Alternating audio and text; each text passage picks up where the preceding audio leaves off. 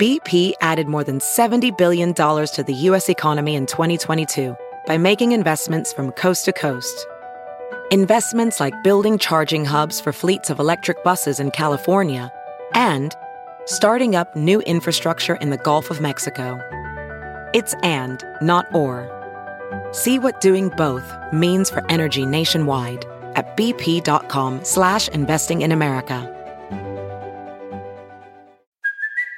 It's Kaley Cuoco for Priceline. Ready to go to your happy place for a happy price? Well, why didn't you say so? Just download the Priceline app right now and save up to 60% on hotels. So whether it's Cousin Kevin's Kazoo concert in Kansas City, go Kevin, or Becky's Bachelorette Bash in Bermuda, you never have to miss a trip ever again. So download the Priceline app today. Your savings are waiting. Go to your happy place for a happy price. Go to your happy price, Priceline. Welding instructor Alex DeClaire knows VR training platforms like ForgeFX help students master their skills. There's a big learning curve with welding. Virtual reality simulates that exact muscle memory that they need. Learn more at meta.com slash metaverse impact.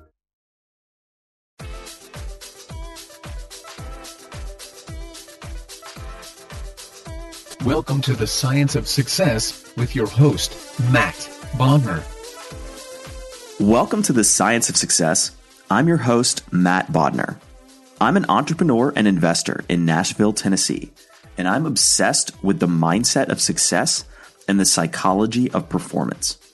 I've read hundreds of books, conducted countless hours of research and study, and I'm going to take you on a journey into the human mind and what makes peak performers tick with a focus on always having our discussions rooted in psychological research and scientific fact, not opinion. This episode, we're going to talk about meditation. We've had a lot of listeners ask about this, and I'm really excited to cover this topic. It's something that I've done nearly every day for over two years and something that has a ton of research proven benefits. In this episode, we'll talk about the myriad benefits of meditation, look at a few different ways to meditate, discuss a simple and easy way to get started with meditation that finally got me hooked on a daily meditation practice, and much more. Because the science of success has become so popular since launch, with more than 230,000 downloads, making the front page of New and Noteworthy, and much more, I wanted to offer something special to my listeners. I'm giving away a $100 Amazon gift card to one lucky listener. Just text the word smarter, that's S M A R T E R, to the number 44222 to be entered to win. Again, that's smarter, S M A R T E R, to 44222 to be entered to win. I'm also super excited to announce our winner from the last giveaway of my three favorite psychology books. Rob Hatton from San Antonio, Texas is the winner. Rob, you're the man. Thank you so much for listening to the Science of Success. And if you've been listening and loving the podcast, please leave us an awesome review and subscribe on iTunes. It helps spread the word so more people can master the science of success too. Last episode, we talked about how to uncover the software running in the back of your mind, how to rewire your brain by understanding your neural pathways. You got a very helpful definition of the term peak state, learned how to create a better alter ego of yourself, and much more with our guest, Andy Murphy. If you haven't, listen to that episode. I'm really excited today because we're going to talk about meditation, which is something that I am really passionate about and something that, as I mentioned in the intro, I've been doing for more than two years on an almost daily basis. And I wanted to kind of open with an old Zen proverb that I really like, which is if you don't have 20 minutes to meditate, you need two hours. That's something I think we should all think about. You know, meditation, as we'll discuss on the podcast, and I'm sure many listeners are already aware of, is something that is incredibly beneficial to you. There's tons of research about the benefits of meditation, but a lot of people get sometimes kind of caught up or confused by the fact that there are so many different ways to meditate. There's so many different methodologies. There's so much noise. It's hard to kind of distinguish the signal from all of that. So what we're going to talk about today, I'm going to give you the way that I got started meditating. I'm going to give you a really simple method. It's very easy. It takes between five and 15 minutes to do. Typically in the morning or at night right before you go to sleep. And it's something that really, you know, I kind of intermittently meditated for a year or two when I first became interested. And I'll kind of tell, you know, my whole story about how I got started on meditation. But once I discovered this methodology, it gave me sort of the framework and the guidelines that enabled me to meditate on a consistent and ongoing basis and start to really reap a lot of the real benefits of meditation. So let's start out with a couple of my personal favorite reasons why meditation is so important. I think in a, in a meta sense, meditation enables you to view your own thinking and capture and be aware of what's going on in your mind, being aware of the dialogue that's constantly running, being aware of the things and the thoughts that sometimes kind of appear in your mind almost on autopilot. And that awareness, that self awareness of the, your thought patterns, of what's happening in your brain, being aware of that gives you the ability to affect so much more change in your life. And, and, you know, going back even to the last episode where we talked about NLP and we talked about the software running in the back of your mind with Andy Murphy. Meditation is the tool in many ways that enables you to kind of pause to see those patterns, to see that language in your mind that's telling you that you can do something or that you can't do something or that, you know, that's kind of a script on autopilot from your past. Another episode when we talked about limiting beliefs one of the best ways to kind of catch limiting beliefs in your mind is with meditation. When you meditate, you're able to kind of pick up on that that chatter, that mental those mental messages and you're able to say, "Hey, hold on. What was that feeling? What was that thing that I just had that I just felt?" That sort of twinge of doubt or that little phrase that just fluttered through my brain. And you can say, "Hold on a second. That's something that I need to write down. That's a limiting belief something that's been lurking in the back of my subconscious that's been stopping me from doing what I really want to do.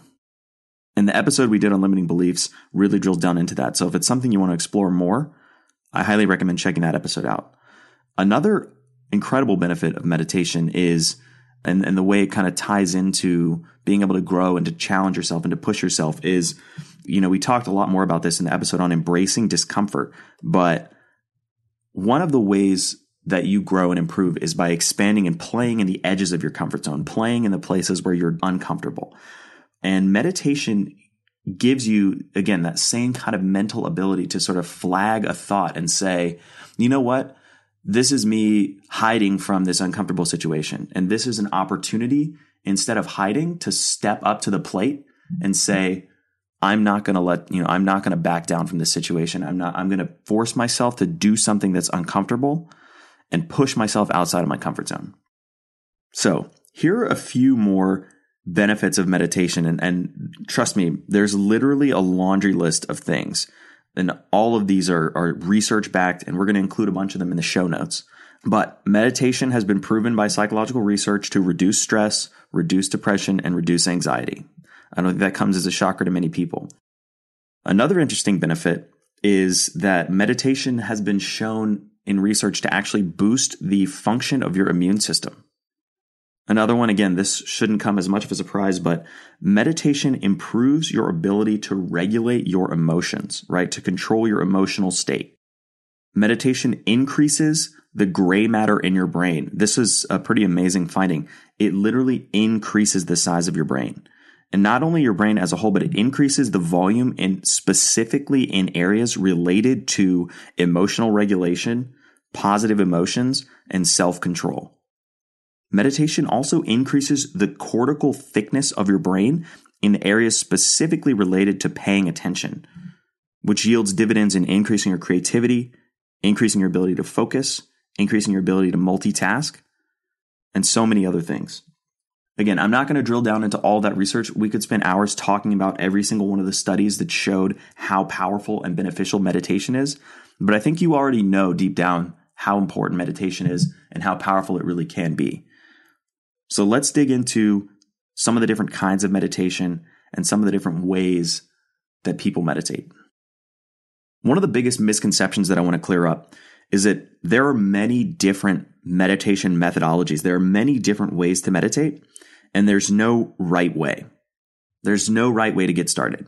You don't necessarily have to sit in a lotus position. You don't have to have a mantra. You don't have to have a certain kind of breathing.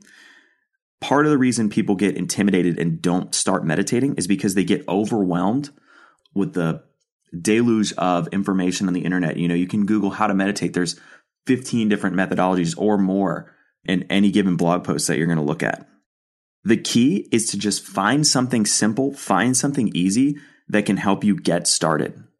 You know, that is always the hardest part. You want to just figure out what's the easiest, simplest thing I can do to begin on this path. And I'll tell you the story of how I started meditating. Uh, I was kind of almost on a whim. It'd been something that I've been interested in for a long time. And uh, even uh, when I was when I was in high school, I was fortunate enough. I traveled through Southeast Asia, and I randomly bought this book on Buddhism. And uh, I, you know, I read it cover to cover. I didn't really understand most of it, but it was just something that was really fascinating to me. I've always had kind of a fascination with, you know, Zen and East Asian religion and Buddhism and all that stuff. And I read about meditation that book, and I I tried it once or twice, but it it really didn't take hold. It didn't really have any effect. And I kind of forgot about it. That was, you know, that was when I was 16 or 17.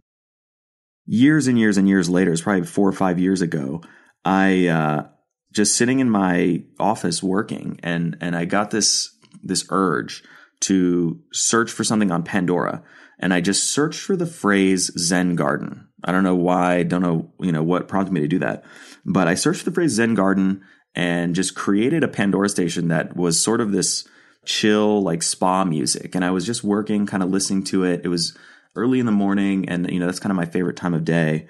And uh, I listened to three or four songs, and then suddenly I just got this really powerful urge to just sort of like sit down and sit in kind of a lotus posture and meditate. And I didn't really know what I was doing, but I just started doing that, and it was really enjoyable. And I kind of started seeing, you know, I didn't do it every day. I would do it once a week, a couple times a month. Whenever I sort of got this urge, I would just pop on some kind of chill spa music and I would meditate. But I couldn't really establish a daily practice with that. You know, I was, I was, sometimes it, it felt really fruitful. It felt really engaging and enlightening in some ways, but in, oftentimes I would just feel like, what am I doing? You know, what is this? What, what's going on? And it wasn't really until I stumbled upon the particular methodology that I use to meditate now that I really was able to build it into a daily practice. But before we dig into that, there's a couple just rough considerations I want to talk about. You know, one of the biggest buzzwords that gets thrown around a lot when you're talking about meditation is the difference between guided meditation and unguided meditation. And again, there's no right or wrong answer here. The best way, the best analogy that I've ever heard for thinking about the difference between guided meditation and unguided meditation is that guided meditation is like riding a motorcycle and unguided meditation is like riding a bike. Both will get you where you need to go, but only riding a bike, you actually build the muscles that you need to get there yourself. So if you're focused solely on the destination, you know, anxiety relief, stress relief, that sort of stuff, guided meditation can get you there. And there's a ton of apps and YouTube videos and all kinds of stuff based around guided meditation, which is essentially someone walking you through each phase of some sort of meditation process. I'm sure many of you have either used some of these apps or heard of these things or tried guided meditation at one point or another. And again, there's nothing wrong with guided meditation. Actually, guided meditation in many ways is how I started down the path of getting a daily meditation practice. Unguided meditation basically means meditating on your own. Now, you can still meditate with sort of a framework that's been predetermined, or you can focus on what's called mindfulness meditation. That's another buzzword. That's another thing you hear a lot when people talk about meditating. Mindfulness meditation is essentially the idea of focusing your thoughts on one particular thing. The reason people talk about mindfulness meditation or the things that people think about when they talk about mindful meditation, a lot of times it's focusing on breath, right? We've heard that again and again focus on your breathing, that kind of thing. Another thing that people think about or do when they're talking about mindfulness meditation is focusing on either a single thought, a single word, or a mantra. You know, that's where you get into things like transcendental meditation, etc. Again, if you want to do mindfulness meditation, It's totally fine. It's a very valid form of, me- of meditation, but you don't have to do that. There's other kinds and other kinds of methodologies, other ways that you can meditate that don't have to be just focusing only on breathing, focusing only on, you know, saying om over and over and over again. But you can also incorporate parts of mindfulness into another meditation framework or another meditation methodology. But one of my favorite sort of quotes about meditation, specifically around the idea of focusing on breath, that I think people get really, really discouraged when they try to meditate. They sit down five minutes, 10 minutes, and their thoughts are just racing, things pinging back and forth. Oh, I've got to do this. I've got to call so and so. Oh, I've got this thing to do. Oh, I need to write this down. And it's, it seems very stressful. And then, you know, maybe eventually they'll kind of come back and be like, oh, I'm supposed to be meditating and I'm terrible at this. I can't clear my brain. I can't get all these thoughts to stop bouncing around. And this quote really helps kind of clarify that. If you sit down and you do that, you haven't failed at meditating. Meditation is the return to breath. That's the quote. Meditation is the return to breath. Think about that. It's not focusing on your breathing. It's not focusing on that thought or whatever it might be. It's returning back to that after you've been distracted, after you've had your mind racing and running around. It still happens to me to this day. I've been meditating for years and my mind will drift. It will wander. Even this morning when I was meditating, started thinking about all this stuff and then return to my breath, just return back to that place. So meditation cultivates kind of that ability to not be frustrated. Remember, we talked about this actually in the episode about dealing with setbacks. It's not about being frustrated and angry that your thoughts kind of went astray. It's pulling back. It's it's remembering to just return to breath, return back to the methodology that you're using. So with that in mind, again, it's about getting started as easily as possible. Pick something, start something, and just begin there. And I'm going to give you a methodology that we're going to talk about now that can help you get started. And this is the methodology that I used that helped me get started with meditation. The method that I use to meditate is something called the envisioning method. This is a meditation framework that was created by a guy named Vishen Lakhiani. He's the founder of the company Mindvalley, And I originally discovered his framework from an incredible talk that he gives on the website Mixergy. If you've never listened to it, I would highly recommend checking that out. This framework is also very similar to the daily meditation routine that Tony Robbins follows and many other people recommend. And we'll include a link to this in the show notes as well. But if you look Vishen Lakhiani up on YouTube, you can find him. There's about a 20 minute clip where he actually walks through every piece of the envisioning method and then does at the end of that clip a, you know, 15 minute guided meditation where he actually walks you through each of those steps. And remember, guided meditation is a lot like training wheels. It's something that you can, that can help you go through the various pieces of a meditation practice with someone else walking you through.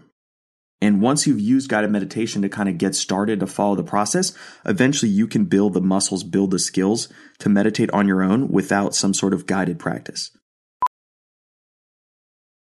Professional welder Shayna Ford used VR training developed by ForgeFX to hone her skills as a welder. The more time that you spend practicing it, that's what separates a good welder from a great welder. VR training can help students like Shayna repeatedly practice specific skills. Virtual reality definitely helps because the more muscle memory that you have, the smoother your weld is. Explore more stories like Shayna's at meta.com slash metaverse impact.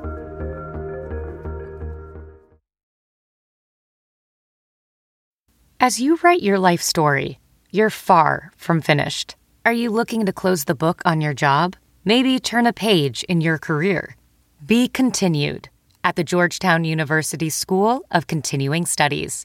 Our professional master's degrees and certificates are designed to meet you where you are and take you where you want to go. At Georgetown SCS, the learning never stops, and neither do you. Write your next chapter. Be continued at scs.georgetown.edu slash podcast. Hiring the right person takes time, time that you often don't have. But you shouldn't let a time crunch get in the way of finding the right candidates for your business. That's why LinkedIn is the best place to post your job. In fact, I was on LinkedIn jobs this morning looking for candidates to fill a key role in one of my businesses. LinkedIn jobs screens candidates with hard and soft skills you're looking for so that you can hire the right person quickly. You can look for things like collaboration, creativity, and adaptability, looking beyond just work skills and resumes to connect you with the candidates who are a perfect match for your business. That's how LinkedIn makes sure that your job post gets in front of the people you actually want to hire because they have a much better ability to get a deep insight into exactly who is the right candidate for you and your business. Find the right person meant for your business today with LinkedIn jobs. You can pay what you want and the first $50 is on them. Just visit linkedin.com slash success. Again, that's linkedin.com slash success to get $50 off your first job post. Terms and conditions apply.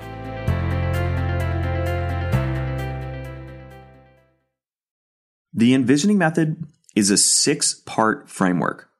The total time it takes to meditate using the envisioning method is approximately between five, if you're really in a hurry, 15, maybe 20 minutes. It probably takes 10 to 15 minutes on average if you do sort of a normal run through of each of the six pieces. So, you know, if you're thinking 10 to 15 minutes, six pieces, it's approximately two to three minutes on each different piece of the framework. The first piece of the of the envisioning method, the first one, which I honestly think is the single most important piece of the entire framework, is a focus on gratitude, is a segment about gratitude. So what does that mean? Basically, you take 2 to 3 minutes and you focus on a few things that you're really really grateful for in your life. You know, you focus on maybe some big things in your life, you focus on even the smallest things, you know, just tiny little things one of my favorite quotes from Tony Robbins is the key to happiness is to trade your expectations for appreciation. But the crazy thing about gratitude, and, and actually the majority, not every piece of the envisioning method against a six part framework, not every piece of it is, is scientifically backed and, and totally rooted in research. And we'll talk about that when we get to the piece that isn't. But the majority of the sort of legs of this framework are rooted in the science and the research of positive psychology. So, gratitude, for example, this is one of my favorite studies. They did a research study where they had two groups of people. They had the, the research group and the control group.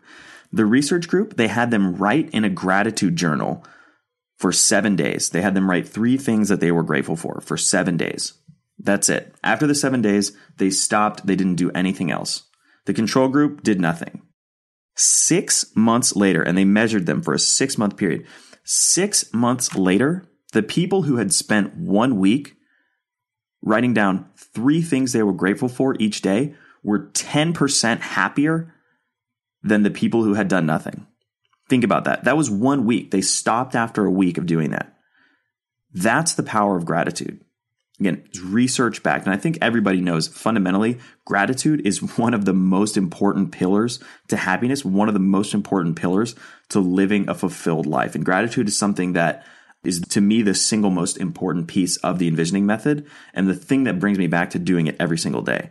Now, if you think about that, if you think about somebody doing that for seven days, it has an impact on their happiness. Six months later, imagine if you do it every single day. Imagine the compounding effect of that focus on gratitude every single day. You start your day, the first thing you do is focus on how incredibly grateful you are to be alive, how incredibly grateful you are to have the blessings that you have in your life.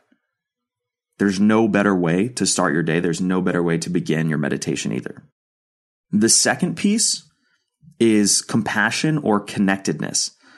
And to me, there's a couple things that I focus on in this segment. And again, these things are actually more rooted in kind of the ideas of physical science, physics, and biology, but they're things that to me just sort of resonate very deeply. If the goal of the compassion segment, the connectedness segment of the envisioning method is to cultivate a deep sense of care, a deep sense of empathy, a deep sense of compassion for the other people in your life, for those around you, for everyone that you interact with. We talked about this a little bit in the episode on perceiving reality. We also talked about compassion and how important it is in depth in the interview that we did with Chris Kukk. It's an incredible episode. But compassion is so important. And, you know, the idea is basically you think about how interconnected all life truly is, and it really kind of ties you back into a deep sense of compassion for others and for those around you. And I think about a couple different things that sort of root and really ground this for me. And again, these, all three of these, as crazy as some of them may sound, are rooted fundamentally in physical science.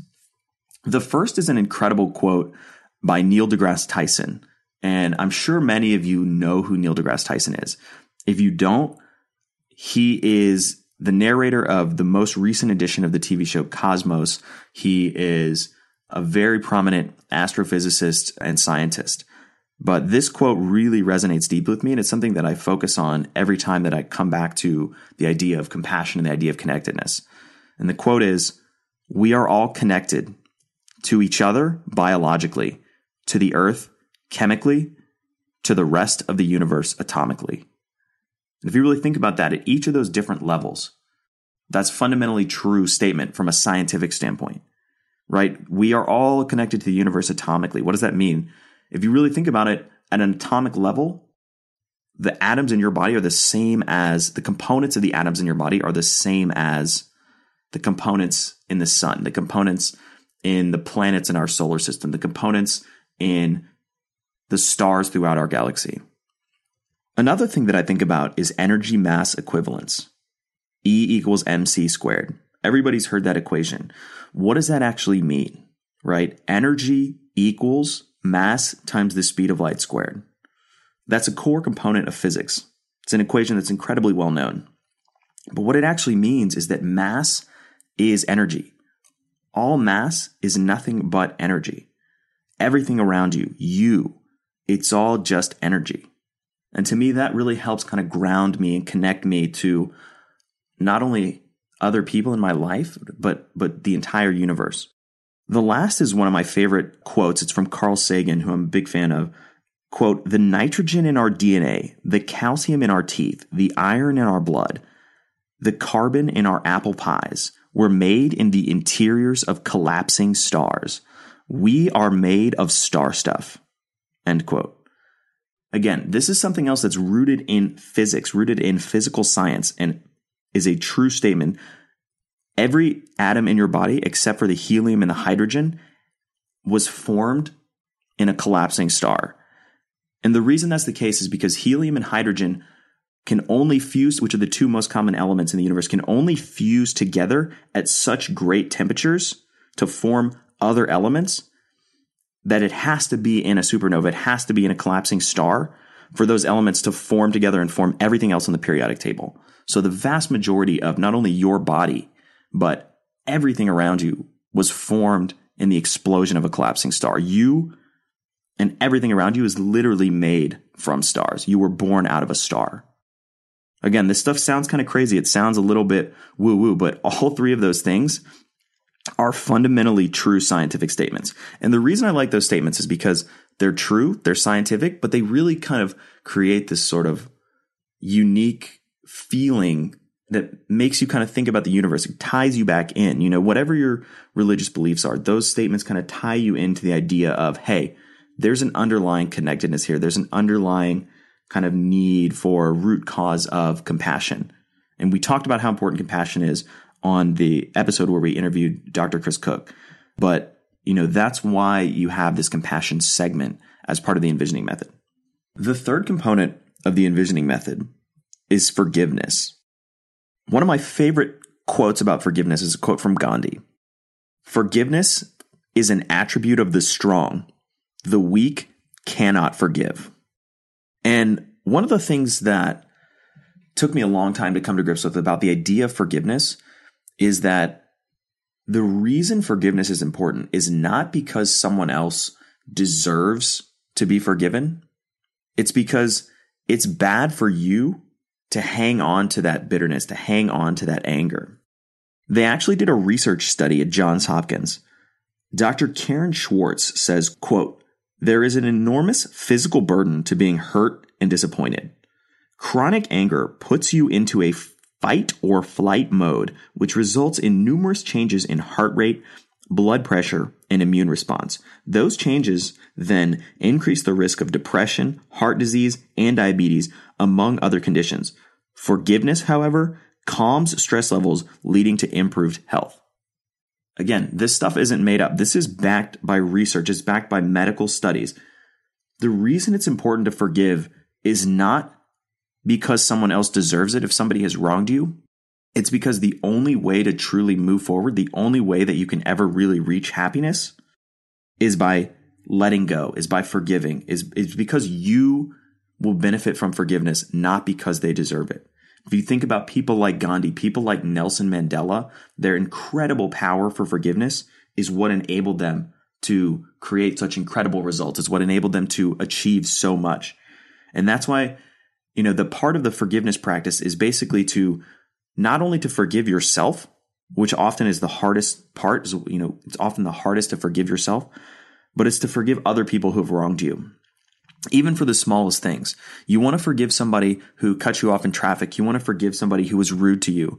I'm reminded of, again, another Tony Robbins story that he tells or a, a thing that he talks about is the idea of it's easy to be nice to people when they're nice to you. The way you build the muscle of compassion is to be nice to people when they're mean to you, when they're rude to you. Because we know that the vast majority of the time, the reason that they're being mean, the reason that they're being rude, it has to do with them. It doesn't have to do with you. It has to do with the situation they're in, has to do with the mood or the state that they're in, has to do with a lot of things, of which probably none of that has to do with you. And so forgiveness and the reason you practice this every day is because you, you know, when you start getting into this practice, you're going to be really searching and thinking for, thinking about forgiveness for things that maybe are some big things in your life that you've been really holding on to, some grudges, some things you're angry about from your past, etc. You want to slowly work through all that stuff. But you once you've done that, you can start forgiving people even for the most minor trivial things that happen in your daily life and the ability to let go of those things during your meditation practice also enables you to let go of them in real time in your life when something happens you can step back and you be like you know what I forgive this person. It's not worth it's not worth it for me to hold on to this anger, to hold on to this grudge, to hold on to this bitterness. I'm just going to let go because my happiness is more important than being right or than being bitter or angry to this person because of some sort of wrong that they did to me. And I think the forgiveness segment is in many ways one of the hardest parts of the envisioning method, but it's something that I think is incredibly important. And again, all three of the segments we've talked about so far are rooted and backed in research. These are not made up woo woo ideas. All of these things are grounded in research that or science that shows how this is practically beneficial for you. The next two parts of the envisioning method, part four and part five, are both around the idea of positive visualization. The first part four is about positively visualizing your day, visualizing how the day is going to unfold and kind of really creating a, a vision in your mind of everything going perfectly, everything going the way that you want it to go, everything going, everything being ideal. The second part five is about visualizing your life three years from now. And Lakhiani talks about the concept that we can accomplish less than we want to in one year, but we can accomplish much more than we believe we can in three years. And so the idea is to look three years into the future and envision your perfect life. Envision everything that you want, all of your dreams coming true, your goals coming true, everything that you're working towards, the best case scenario, and then double it, right? And the reason you do this, both with your day and with your kind of ideal future, is because positive visualization has been shown by research to open up new neural pathways, to open your mind's eye to the possibility of some other alternate route, some other journey. Just the same way that and we talked about this in depth in the in the episode about the reality of perception and how the way we perceive reality doesn't necessarily mimic doesn't necessarily actually represent what reality really is, right? We also talked about this in the episode about limiting beliefs. But the concept that the way the map that you use to understand reality, the belief structure that you have that tells you what reality is can be flawed. It can be based on faulty assumptions or imperfect assumptions. And that map interprets all the information that you get from the world. And so positive visualization helps reshape that map in a positive way, in a way that opens the door for new opportunities, new possibilities, and things that you might never have seen before, doors that you might never have thought about before, paths that you would never have taken before. That's why it's so powerful. There's an incredible study around the idea of exercise. There's a doctor named Guang Yue, who's an exercise physiologist at the Cleveland Clinic Foundation in Ohio. And he did a study where he had one group of participants actually lift weights and do physical practice. He had another group simply mentally visualize that they were lifting weights, that they were doing practice every single day. The group who actually lifted weights had a 30% muscle increase. The group who only conducted mental exercises of weight training increased their strength by 13.5%. Think about that. This was this was 3 months after the experiment when they took these measurements. By never going to the gym, only visualizing the fact that they were going to go to the gym, that they were lifting weights, they increased their muscle mass by 13.5%. It's incredible when you think about the fact that just using your mind can physically reshape your body. Just visualizing physical training can grow your muscle mass. If you think about that, when you apply that to the rest of the areas of your life, positive visualization can help you improve, can help you grow, can help open up new doors and new possibilities for your reality. The last part of the envisioning method is something called the blessing. And this is the one, this is not scientifically based, but it is something that Vishen recommends and something that I think is a worthwhile component of the envisioning method. It doesn't matter necessarily if you're religious, if you're an atheist, but the idea of, of the blessing is that you sort of imagine a positive energy flowing through your body and supporting and healing you. And it sounds kind of woo woo, but again, think about the fact that we talked about earlier. The energy is mass, right? Everything around us, including ourselves, we are nothing but energy. So the idea is you envision, you sort of visualize a positive healing energy flowing into your body to heal you, to support you, to bless you, and to kind of help you along the journey, help you along your path. And again, if you want to get more details and you want to get an actual guided walkthrough through the entire envisioning method, Vishen has a YouTube video where he does the entire thing and we will link to it in the show notes, or you can just search his name or you can search the envisioning method on YouTube and you can find all that stuff. The last piece I want to talk about is the environment that how do you meditate there's sort of some of the specifics some of the logistics personally i like to meditate first thing in, in, the morning when i get up and i think that to me that either when you first thing when you get up or right before you go to sleep are the two most important times to meditate and either or i mean you can do both if you want as well but the reality is the day gets so busy it gets so hectic that if you don't carve out and set a time and really say i am going to do this every single day at, you know, as soon as I wake up, you're not going to do it. And it's not a huge time commitment. Again, 10, 15 minutes, five minutes if you're really in a rush. But the power of meditation is that doing it every single day is what builds that mental muscle. It's what increases physically the gray matter in your brain. It's what changes the structure of your brain. Building that practice every single day. Think about back to the gratitude journal, the idea that just doing it for one week has that powerful of a benefit. Imagine stacking that every single day for years can completely transform your life. In terms of, you know, what I physically do when I meditate, I personally typically sit in a lotus posture, but it doesn't really matter. You can sit in a chair, you can lay on the floor. Most people recommend that you don't meditate laying in bed simply because often you'll just fall asleep. But sometimes I'll just lay on the ground. But, you know, I like to sit in a lotus posture. And one of the things that really kind of helps me get in state, helps me get into my meditation zone and block out whatever might be going around. You know, I've meditated on a plane before, I've meditated all kinds of places, but is having a sort of meditation playlist. And I have a couple songs and artists that I recommend personally that I love to listen to when I meditate. But it really helps me kind of get in the zone and get to the place of being calm, being centered, and get back to that kind of meditation state of mind. One of them is the song Zen Garden by David and Steve Gordon. I absolutely love this song. There's a couple different versions of it, but there's about a 30 minute version. So you're not going to run out of time. You're not going to run out of song if you, if you're only meditating for 10 or 15 minutes. But it just, to me personally, it really centers me, brings me to that kind of place and that space I want to be when I'm meditating. The next is there's an album by the same artists, David and Steve Gordon, called Gratitude. That's incredible. That really helps me kind of get centered and meditate. And, and, and they're some of my favorite artists kind of in this segment that really have some awesome music. Another one is sitar music by Ravi Shankar. And if you're not familiar with Ravi Shankar, he's a fascinating guy. But if you kind of have, you know, if you're in the mood for something, you can kind of get a, you know, a little bit more of an Indian vibe. That sitar music is really, really cool to meditate to. And I actually meditated to sitar music this morning. But if you want to find some of this stuff, I created a Spotify playlist titled Zen Garden. If you want to follow that, you can get all those songs. You can just look me up or look that up on Spotify. You can find it. All the music's on there, or you can find a lot of it on YouTube, SoundCloud, something like that. But again, the key about meditation is just get started. The benefits are there. You know the benefits are real. The question is, can you commit 10 minutes a day to all these amazing benefits? Can you commit 10 minutes a day to this kind of framework? Find the easiest, simplest way for you to get started and just do it. Try it for a week. Try it for two weeks. You'll start to get addicted to it and realize that it's awesome and that you look forward to it and it's something you really enjoy.